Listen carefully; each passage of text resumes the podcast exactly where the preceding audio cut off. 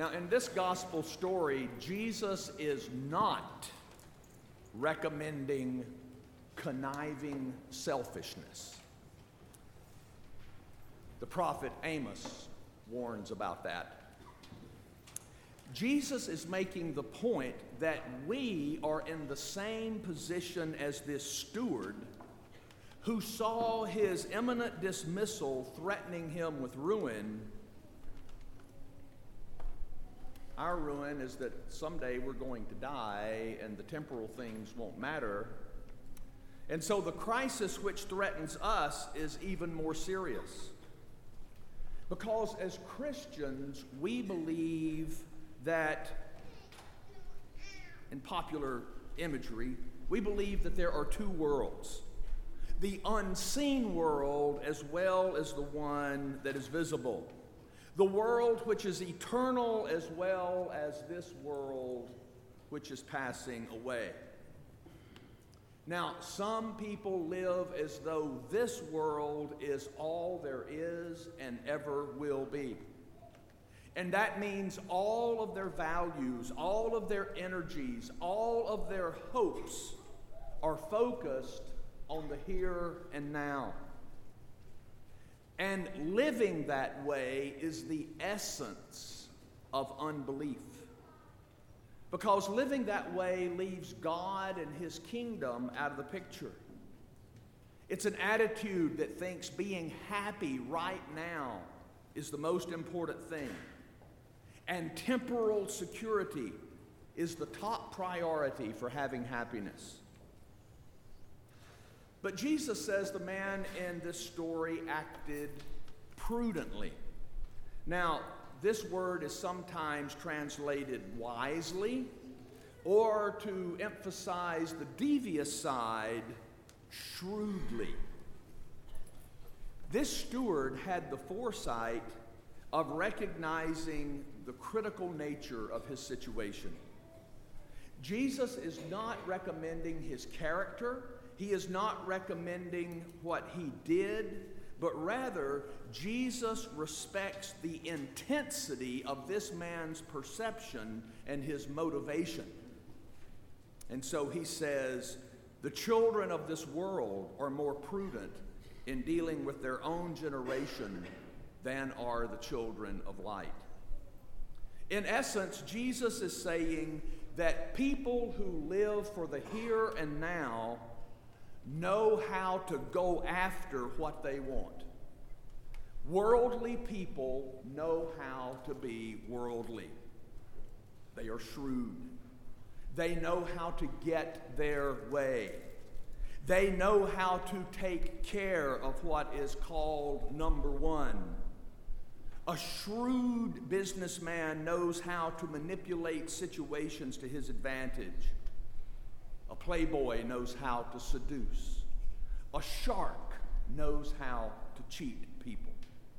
And that kind of character goes after their goal with abandon. People who are consumed with this world know what they want and they know what they have to do to get it. And that is how they can be a model for us how to live with passion for the kingdom of God. The dedication that it takes to achieve advancement and pleasure in the here and now is the kind of dedication that Jesus is calling us as his followers to have for following him. We live in a world where it's easy to get things backwards. Beginning with the very first disobedience in the garden, people have always tried to rationalize away God's laws. The Pharisees did it. Many religious people even do it today. God calls us to look at life in an upside down kind of way. Now, a great way to apply this is to think of our priorities and our motivations for our children. You know, so much focus for children is on their worldly success. Little Johnny may not know anything much about God or Scripture or the sacraments, But let him bring a bad report card home, and the reaction is quick. Here is a problem. Because if little Johnny doesn't get better grades, he might not get into the best colleges, and then he won't be able to make a killing. I mean, a living. Too often in today's culture, kids are taught that sports is the most important thing. Weekly church attendance is not so easy, but daily practice is certainly accommodated. It can seem easy to think that an hour in church is just short of eternity and don't dare go over the hour. But hours on Saturday or Sunday watching games and going to sports is no big deal. And in the meantime, little Johnny or Susie, who can kick a soccer ball or throw baskets for hours, hardly know the Our Father, what to do in Mass, or who Jesus really is. But it's not just families with kids. Mature adults can spend hours worrying and strategizing to make sure that our retirement income enables us, and this is a quote from a commercial, to live life at the standard they have come to expect.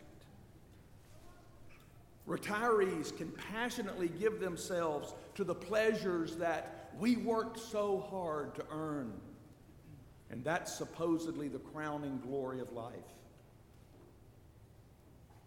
It's easy for all of us, parents and church leaders, not to be passionate about what matters most to God. Our children hear that they should study hard, get good grades to make it in the world, and this is not wrong. That's fine. But their souls are more important. And if we allow our heroes to be sports superstars and entertainers who make it big in this world, then where's our true focus? Where are our hearts? Every one of us has a God given capacity to go after what we really want with abandonment. People around us do it all the time. And go getters have the respect of a lot of people. It seems the one exception are people who are super motivated about Jesus. They're often called fanatics. Jesus is calling us to be disciples who are willing to live for his kingdom with the same intensity with which worldly people go after their self interests. You know, the unbelieving world is not going to hear the church unless we as Christians model distinctiveness in our values and our commitments. May our Lord have mercy on all of us. May He give us us who claim the name of Jesus, the desire and the strength to live for Him with passion.